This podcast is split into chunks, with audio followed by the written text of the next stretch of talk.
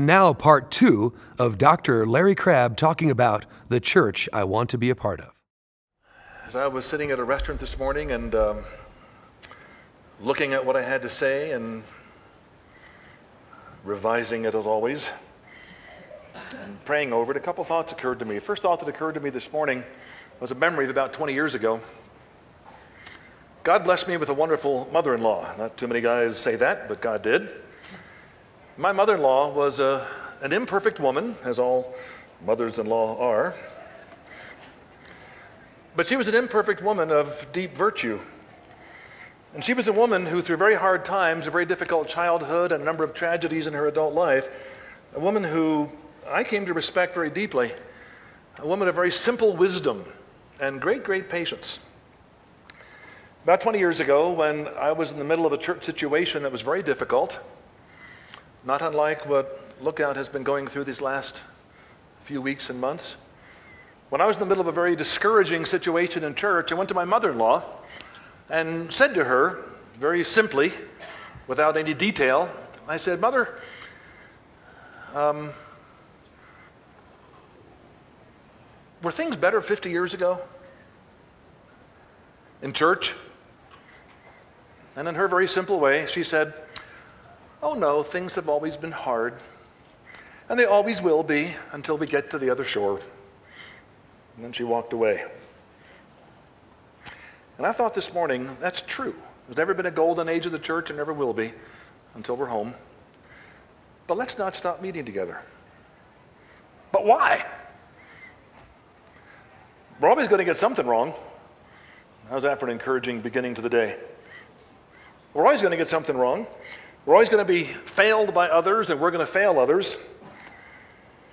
We're always going to be have moments at least when we feel distant from our spouse and irritated with our friends.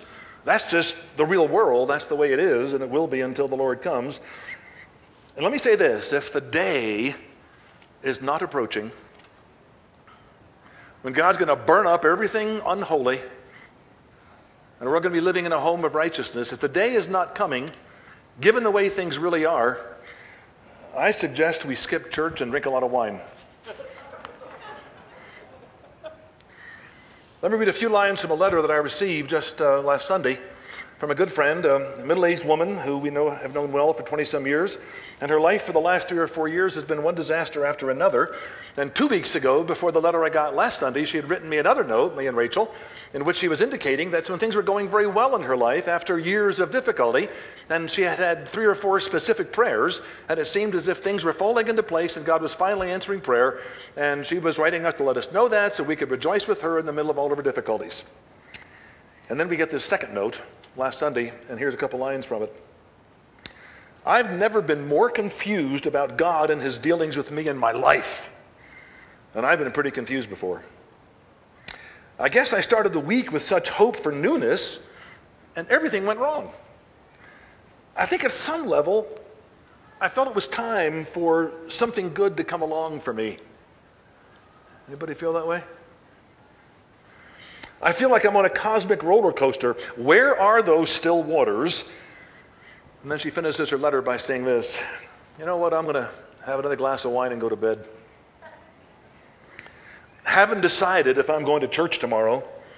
Don't want to deal with all the questions. I read that note last Sunday after I preached here, and I thought, I wonder what kind of church she might want to go to. Wonder why she didn't want to go to church. No one asked all the questions. Too discouraged. Made me think, when I have a toothache, I better avoid the dentist. Well, wait a minute, that makes no sense. Well, the dentist hurts. Yeah, but there's healing. Huh. What kind of church would this woman want to go to? And a far more important question, what kind of church would God want her to be a part of? And then I thought about my life. My life is much more blessed than hers in so many ways. I've gone through trials, we all have, but I've really got a pretty blessed life. Got a wife of 41 years that I love very much. We're getting along well. She repents. We're doing fine. but in the middle of all of my blessings, that I have a bag full, I'm still aware of an emptiness that I don't think is going to be satisfied until heaven. And I'm also aware, after 55 years of following Jesus, that I've got a self centered energy in me that's very much alive. And many times the way I relate to the people I love the most comes out of my self centeredness. What kind of church do I want to go to, given that I'm empty and self centered? What kind of church does she want to go to, given that her life is falling apart? As I sat in the coffee shop yesterday morning thinking about some of these things, uh, an, old, an old couple sat next to me.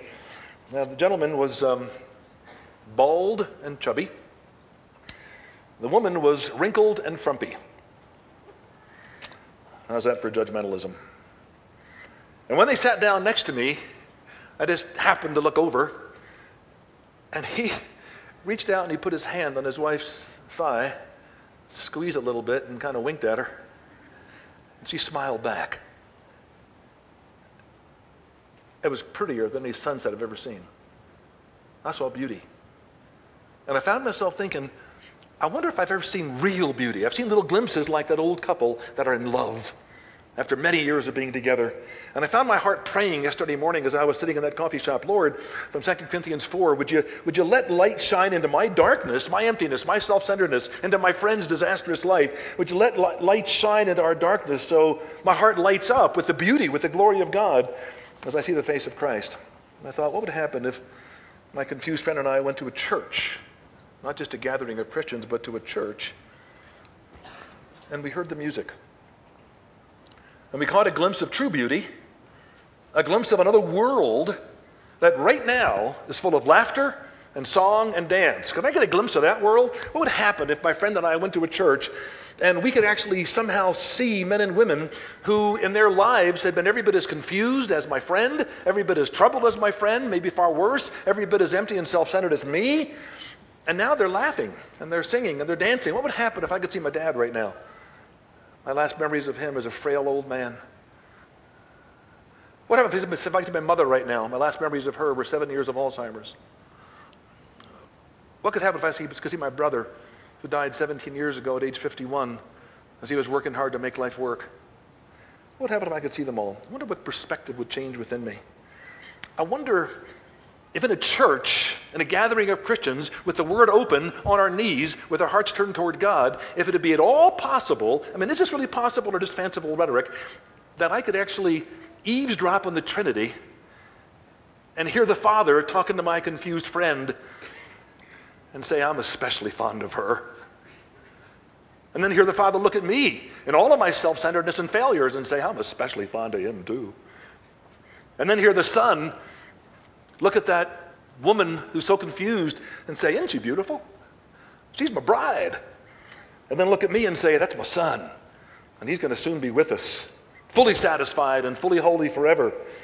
And then suppose we heard the Spirit say to the Father and Son, Well, those two are really rather hard to work with,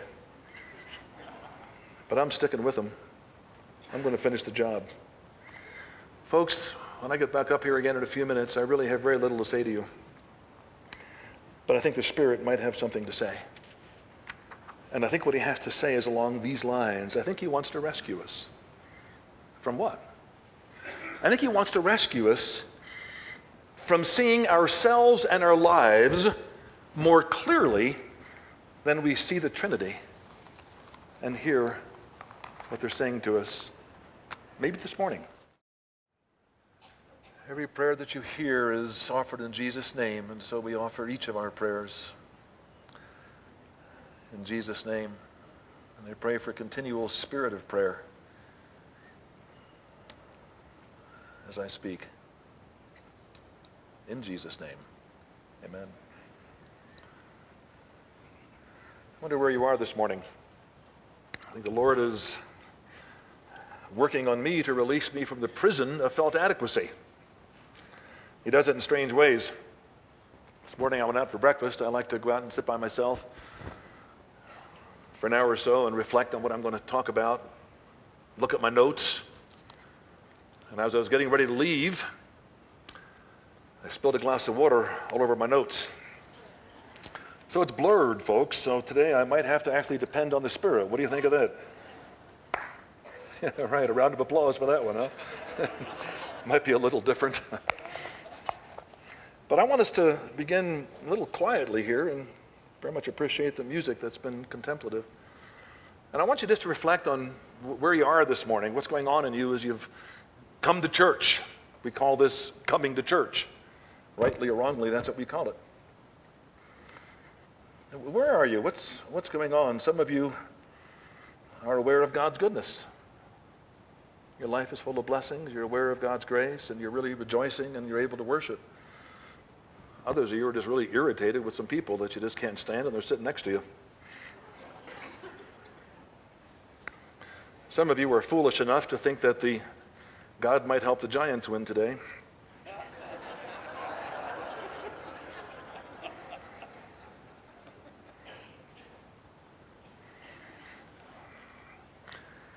Others of you are struggling with sexual sin that nobody knows about. And you're living to make sure nobody does.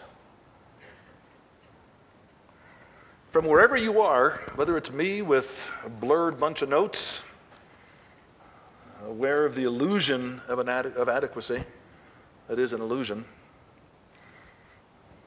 Wherever you are, I'd like you to reflect on a verse that's in the Psalms that really is a prayer for revival. God meets us where we are, where we really are, not where we pretend to be, not where we should be, not where we wish we were, but where we are. And from wherever you are this morning, I wonder if we can join together in thinking about this verse. God, why not help us make a fresh start from wherever we are? One of the most glorious things about the gospel is from wherever you are, no matter what your failures this past week, no matter what grudges you're holding, no matter what narcissism is filling you, no matter how many words on your paper are blurred, no matter how many blessings you have and how well life is going, every day is a fresh start with Jesus. God could help us make a fresh start into something that we know something about, but not nearly enough, into a resurrection life, and understand that if we're going to be resurrected, we have to die first. God, why not help us make a fresh start, a resurrection life, and then, if you help us make a fresh start, and if we enter into resurrection life, then, then your people, in the middle of whatever they're going through, in the middle of a divorce, memories of failure this past week, financial struggles, in the middle of great blessings, in the middle of a real sense of stability in your Christian life. If the resurrection life begins, then your people are going to laugh and sing, and it's going to come out of their depths. It's going to be a, a spiritual belly laugh as opposed to a contrived laugh.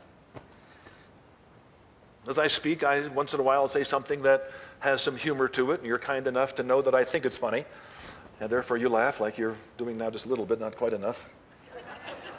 there you did it, thank you. But would it be something if we laughed, not just because the speaker was funny, but if we laughed because we were dancing with the Spirit? Wouldn't that be something? God, would you help us make a fresh start into a kind of life that the cross makes possible, into a resurrection life, so we can, we can shout, and we can laugh, and we can sing.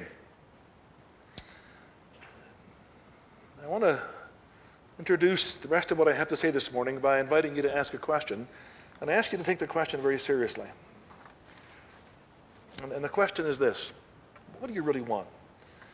Ask yourself this Do I want revival? Now, I don't mean the kind that you schedule for August 25th. Not the kind that you orchestrate by getting the revival the speaker and getting an incredible band to get you all stirred up. But ask a question Do I want revival, Holy Spirit revival, in this community that's broken and wounded? Do I really want revival in this community that has a price? Because the revival that comes from the Spirit begins by reaching deep into my heart and helping me see how I suffer from an illusion of adequacy, helping me see how I fail my wife, helping me see how I, I, I, long for what I can't have, and reaches deep into my heart to expose my desires that will not be fulfilled until heaven, my sin that will not be overcome until heaven fully. Do I want a revival that is going to wound me before it heals me because death precedes resurrection? And, and do I really want a revival where the Holy Spirit actually escorts me toward life on a very narrow road brokenness, that squeezes all the false life out of me to make space for resurrection life. Is that what you want? Or there's a part of us that wants something else. I don't doubt that many of us in this room want that, but think about a second question. Is what I do I mystify in revival and the Holy Spirit of God working in terms of really wanting a successful church? Not a reviving church, but a successful church. With a pastor I really can't wait to hear every Sunday, with a worship leader whose talents, whose talents stir me, with a staff and elder board who has the wisdom to provide leadership with which I agree.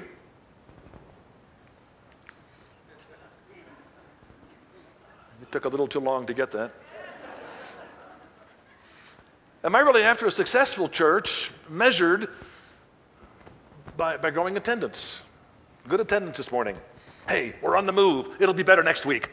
Let's pray. Generous offerings. Are those good things? Of course they are.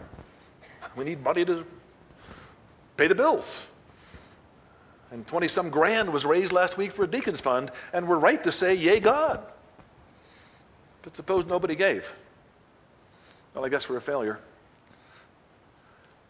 Do I really want a successful church with thriving programs so every need is met? Is that really what I'm really after? Or do I want a reviving church? And I wonder what a reviving church would look like that might differ from a successful church. It's a hard question. Now, asking you those questions leads me to wanting you to ponder one more verse. That's a prayer for revival from Psalm 80 and verse 18. This is from the message. Where the psalmist prays a very interesting prayer. He says, God, would you, would you breathe life into our lungs? So that we can shout your name. You see, when revival takes place, there is some shouting, there is some singing, there is some laughing, there is some joy, there is some hope, no matter what you're going through. Revival doesn't always change our circumstances. That isn't the point of revival.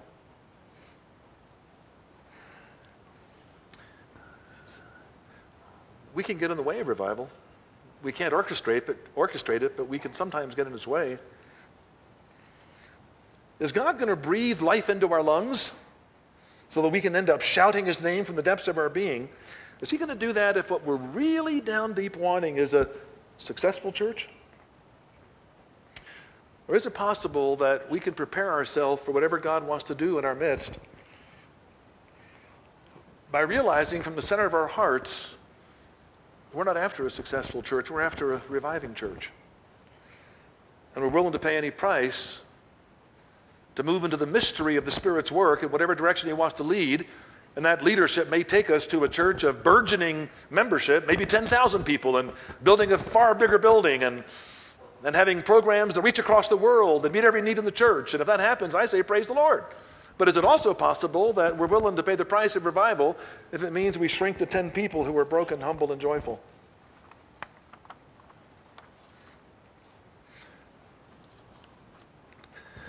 I, I believe that we have a better chance as a church to become successful if we follow one of the wrong agendas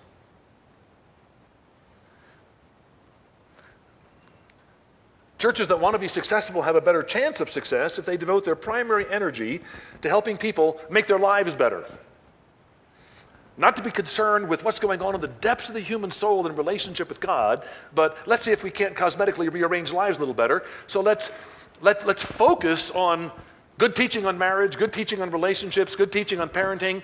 Let's focus on all these good things, but let's never deal with the deepest part of our souls and if we focus on all these good things to become a successful church, we're in danger of becoming Laodicea.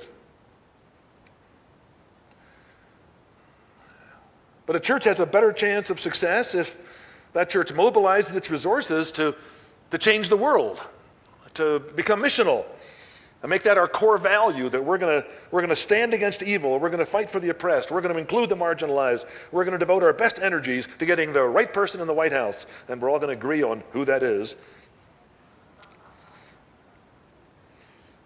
And we're going to learn what it means to be kind to people, whether it's a checkout clerk or a waitress or a taxi cab driver. We're going to learn how to represent Jesus in the world and become missional, and that's going to become our core value, which is a good thing. They're all good things, but if a church centers on changing the world, I don't think it's a church. It's an agent of cultural change. It isn't all bad, but don't call it a church. This church isn't aiming at ultimately changing the world or making life better. Something better has evolved. Success is easier to achieve if we focus on saving lost souls. Let's, let's get this church moving now in the direction of evangelism and, and let's see what method of evangelism best suits our culture. And if some of the older styles still work, like Evangelism Explosion that I mentioned last week from DJ G. James Kennedy, a, a good method, if you will, with good questions to ask that have led many people to Christ. Well, let's do that. Let's get Bill Bright's four spiritual laws and, and let's realize that God has blessed that particular method of evangelism. Let's, let's get hold of some more modern methods of evangelism. Some of the postmodern churches are, are working in, a, in, in different styles of relational evangelism, like Jim Henderson, a man I had breakfast with last Monday morning, the author of the book with uh, Matt Casper called Jim and Casper Go to Church where Jim invited an atheist named uh, Matt Casper to visit with, him at 11 churches and uh, said, I want to know how a person doesn't even believe there's a God, let alone in Jesus, how he reacts to the churches in America today. So he took Matt Casper to 11 churches. And at the end of his visiting 11 churches, Matt turned to Jim, Matt the atheist, turned to Jim, the former pastor, the evangelist Christian, and he said this to him. He said, I've seen 11 churches, some flagship churches. Is this what Jesus told you guys to do? Well, maybe we need to change our method of evangelism. All good things. Let's think about how to reach the lost, of course. But if a church centers on evangelism as opposed to the spiritual health and the depths of its members, the church will become weak from a diet of milk and not much meat. Church will become weak. Notice something important about these three whys that I talked about last week make life better, change the world, save lost souls. We can do all of those things with some hope of becoming a successful church, but we can do those things without ever facing what is least lovely in us in the presence of what is most wonderful about God. I've had a bit of a tough week. I couldn't stand before you today if it weren't for grace. In other weeks, I felt that I could. Isn't that silly? But God, in His grace, has allowed certain things this week to make me very aware that there's some parts of me that are very unlovely. Brokenness is such a joyful thing if it moves you away from self obsession to obsession with the God who loves us at our least lovely. Understand this, and it's an important point. The leaders and the members of a successful church, not a reviving church, but the leadership, the staff, the elders, and the members of a church committed to success, as America defines success, they, they never really have to descend into the depths of brokenness in order to rise to the heights of holiness. What's a church all about? Success or revival? We can become a successful church without ever becoming a revived church. Is that what you want? What's a revived church look like?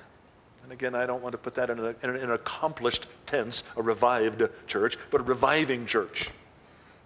What's a reviving church look like? Let me, let me suggest very simply three marks of revival, three evidences that a church is experiencing the outpouring of the Spirit of God and that what God said through Zechariah, that I will pour my spirit of grace upon you. Is that what you want?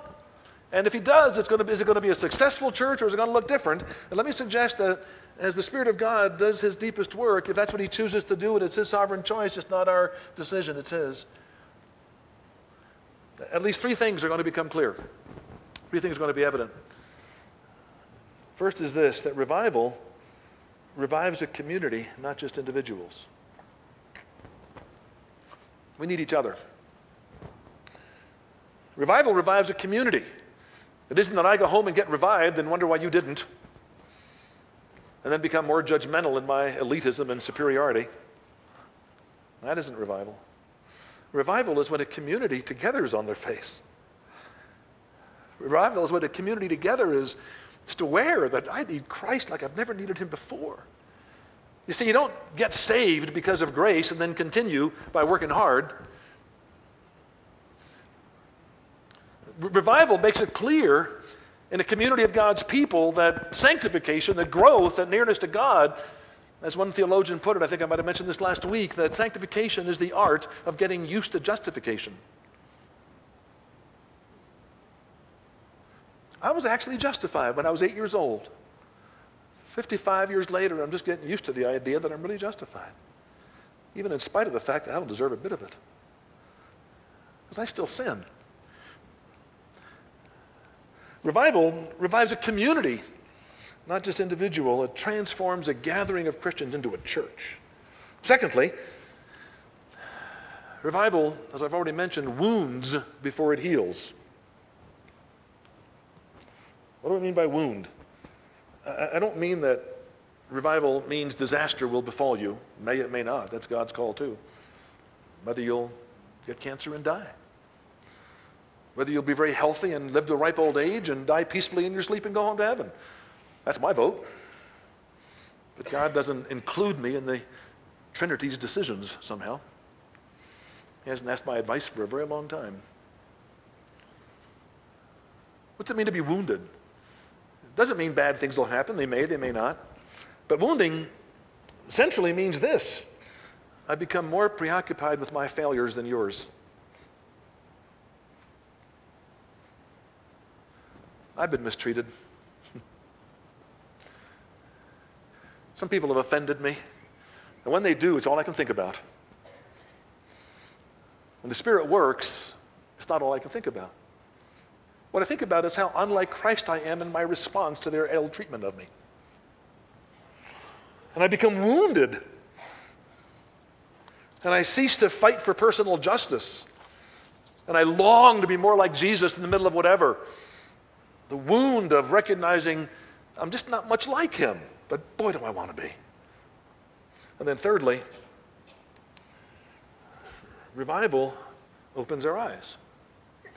And this is the most exciting part. It opens our eyes to see the real world. Remember what Lewis called this world when his wife was suffering with cancer?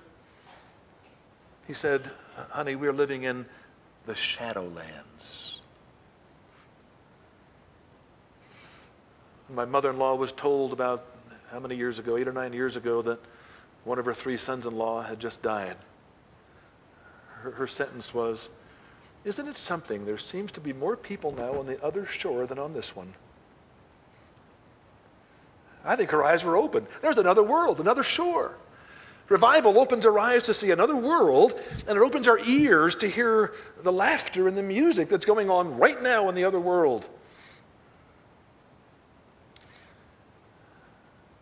In all my years as a follower of Jesus, and all the time I've spent looking at Scripture, the most stunning glimpse of reality I've ever seen just a little of, the most stunning glimpse of reality anyone can ever see in this life is that right now there's a party going on.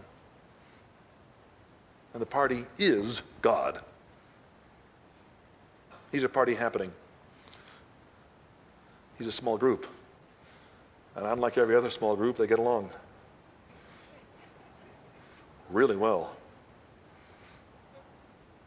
And the most thrilling discovery that I'm making by God's grace, the most thrilling discovery anybody can ever make is to realize that we've been invited to the party.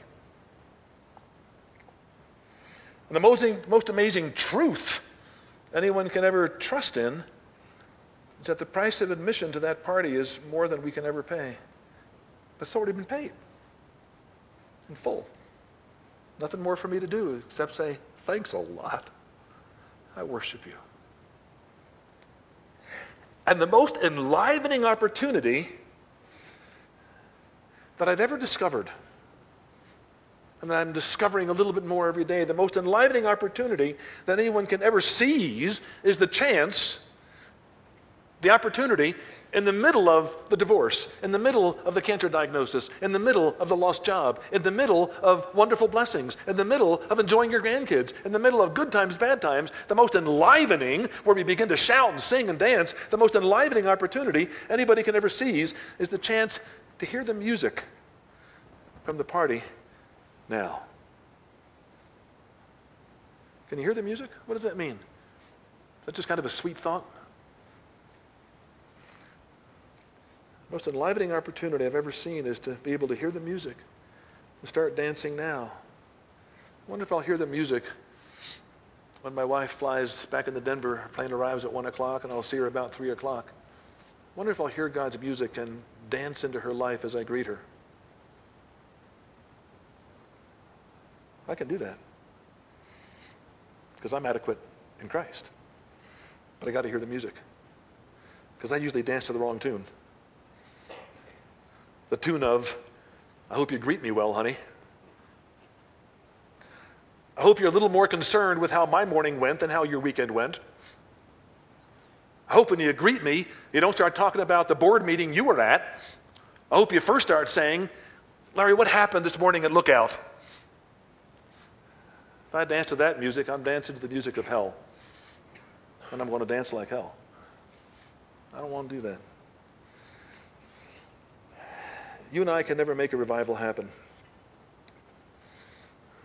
But if we're talented enough and if things go our way, we can make a church successful. But when we do, we discover our successful church really isn't a church at all. We may have a powerful pastor, a gifted worship leader, an exciting and moving weekend event, a, a solid grasp of doctrine, even, a vast array of helpful programs, a, a mission focus that reaches into our culture and across the world, all that's possible without revival. Because it's possible in the middle of all that that we remain self protective, self justifying, self motivated in our depths, even while we raise our hands in worship, even while we thrill to eloquent preaching, and even while we involve ourselves in lots of Christian activity. Only in revival does a gathering become a church.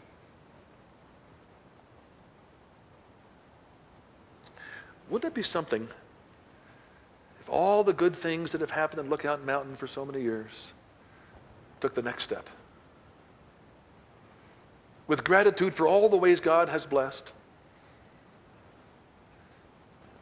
what would it mean to get our sights really clear and move on with an openness to what God could do more deeply, perhaps, than ever before? Could we actually become a phrase that was suggested to me this week by a dear friend. Could we actually become a community of truth? Let me suggest four marks of a community of truth. A community of truth is, rather obviously, firstly, a community that's truth hungry, not experience dependent. A community that says, God has spoken, and He's spoken in 66 love letters, and man, do I want to know what He said. What's He saying in Obadiah? What's He saying in Revelation? What's He saying in this book? So we get together to study the Bible. We become a Bible centered, a book centered community, more than we've ever been, perhaps, because we're so hungry for truth.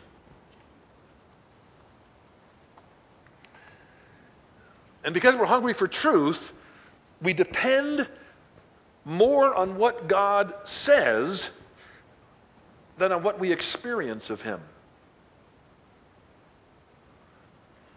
My father died at age 89 several years ago. At age 79, he had open heart surgery, and it went very badly. It turned out well eventually, but a lot of complications.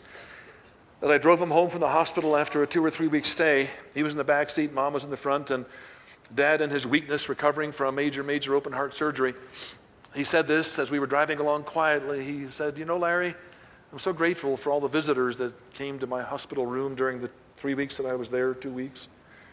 But the one visitor I wanted to come never came. I said, Who? He said, God. I said, What? He said, I prayed for a sense of his presence and I never had it.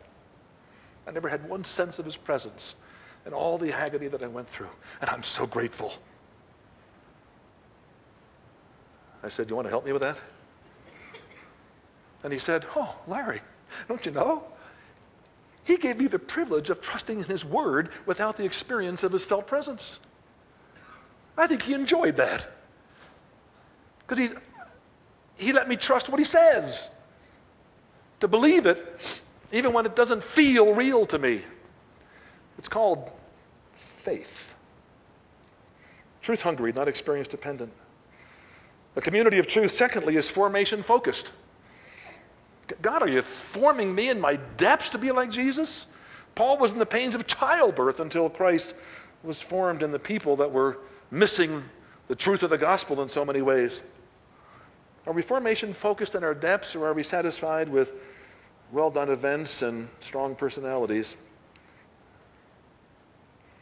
And come away from great events excited and motivated and, and knowing a little more about God and not changed from our self centeredness very much at all. Are we formation focused or event and personality driven? Thirdly, a mark of a community of truth is we're community alive and not simply superficially connected. It's so easy in a church, particularly a church of any size, to superficially connect. How's it going? Good to see you. Hey, you're looking good. Lost some weight, did you? Hey, say it again. Yeah. How are the kids? Doing pretty well. Heard your daughter went off to college. How's it going? Super. Hey, praise the Lord. We call it fellowship. And it's part of fellowship. Nothing's wrong with that. What it mean to be alive in community?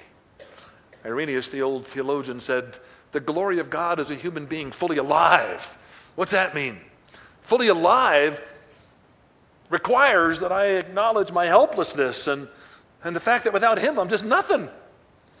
And can I be with a small group of people who get to know me really, really well and know that I'm just a mess, but I'm a saved mess? And when they hear, see me at my worst, they don't go, yuck. When they see me at my worst, they say, Isn't Jesus something? Because he still likes you a lot. And he still believes in you. That's a community alive where we're free to look bad in the presence of love, his love. And lastly, a community of truth is mission overflowing, not mission obsessed. So often we feel pressure to be involved in mission. After I met with Jim Henderson on Monday morning, who was talking about his style of evangelism to notice people and, and to pray behind their backs and listen to people and not start off with, You're going to hell, trust Jesus. Hopefully, getting there. But maybe starting with actually caring a little bit about who they are. And Jim focused on that. I went and got a haircut after I was done, and a woman cut my hair. I don't like calling people that cut my hair a stylist. She was a barber. She cut my hair and she asked me, you off work today? It was Monday morning, and I said, Well, I got a bit of a strange job. What do you do? I'm a psychologist. You're a psychologist? I said, Yeah. She said, Can I talk to you? So I thought, Well, manage your scissors, lady. And she talked to me about some struggles in her life, and she cut my hair for about an hour and a half so we could have a full session. and, and, thanks to my conversation with Jim, I, I, I didn't feel a pressure to make anything happen. I just found myself caring about this lady. See, there's a little bit of mission overflowing there as opposed to, I got to get this right. I was aware there really is a God who loves this woman. And I didn't quote witness to her, but I'll, get, I'll let her cut my hair again. We'll see if we can get around to that. When I left, I said, Would you mind if I prayed for you? And she went, Yeah, that'd be good. It's a start.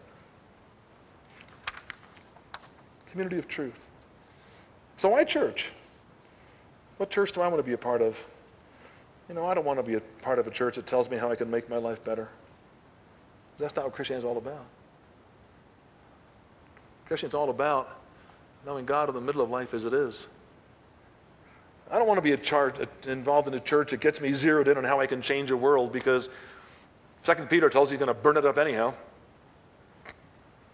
I want to do what I can.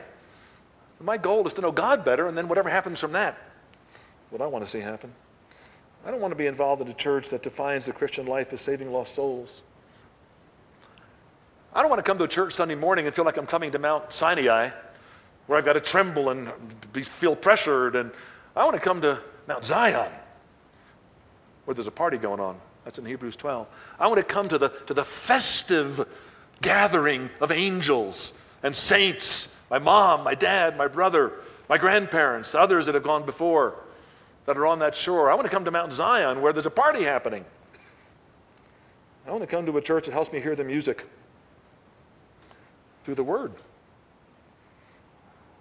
and prayer, where I actually have a conversation with God and actually hear Him two way. And I want to come to a church where I can hear the music in a community, where I can tell you where I really am and not pretend, and you'll st- still sing over me with delight, like Jesus does. Here's my last thought I want to come to a church that sees itself as a dance studio. But we can't dance till we hear the music. We're not going to dance very well until we know that laughter is coming as we learn to dance to the Spirit's rhythm through all the hard times. Could we actually dance in the middle of a divorce? Could we dance in the middle of cancer? Could we dance in the middle of a lost job? Impossible unless we hear the music. Make life better, change the world, save lost souls, all good things, but it all depends on hearing the music. And so, like Peter, Susan, Edmund, and Lucy, we wait in the wardrobe. We play in the house during the week. We go to work, we meet our friends, we pay our bills, we go to the dentist. Then we gather together in the wardrobe called the church until we feel the wind of revival coming into the wall behind us that somehow magically opens up into the real world where Aslan is on the move, even in the middle of hard times. So I leave you with a question What do you want? Do you want a reviving church? Perhaps a church that looks different than everything you've ever imagined the church to be? Do you want a reviving church, a church where your failures become a doorway into the presence of Christ? Or do you want a successful church? Bigger and better than ever where all the good things that churches do become so noisy that you can't hear the music and you never learn how to dance. Ask the question as you continue at Lookout Community Church. Brian? Just one more second. He said there's no more transitions. There is one more. This is my last Sunday. And uh, even though I won't be preaching here again, maybe for a bit, but uh, I want you all to know my heart is with you. It really, really is. And there's a, just a verse I want to leave you with in Hebrews 12. The writer tells us that God disciplines us for our good. And then listen to this phrase that we may share in his holiness. I hope you spend some time unpacking what that might mean, because that's the central point of church. We might share in his holiness. And I told Kep and James, who I'm just so thrilled when they lead us in worship here, that uh, whatever they do, don't not sing that last song because it gives us a chance to express that there is life within us. Now, we're going to fly away someday, but until we fly away, let's stay faithful. Mm. And may God pour out his understanding of what real blessings are on this church. Thank you for the great privilege of being with you for a couple of Sundays. Mm.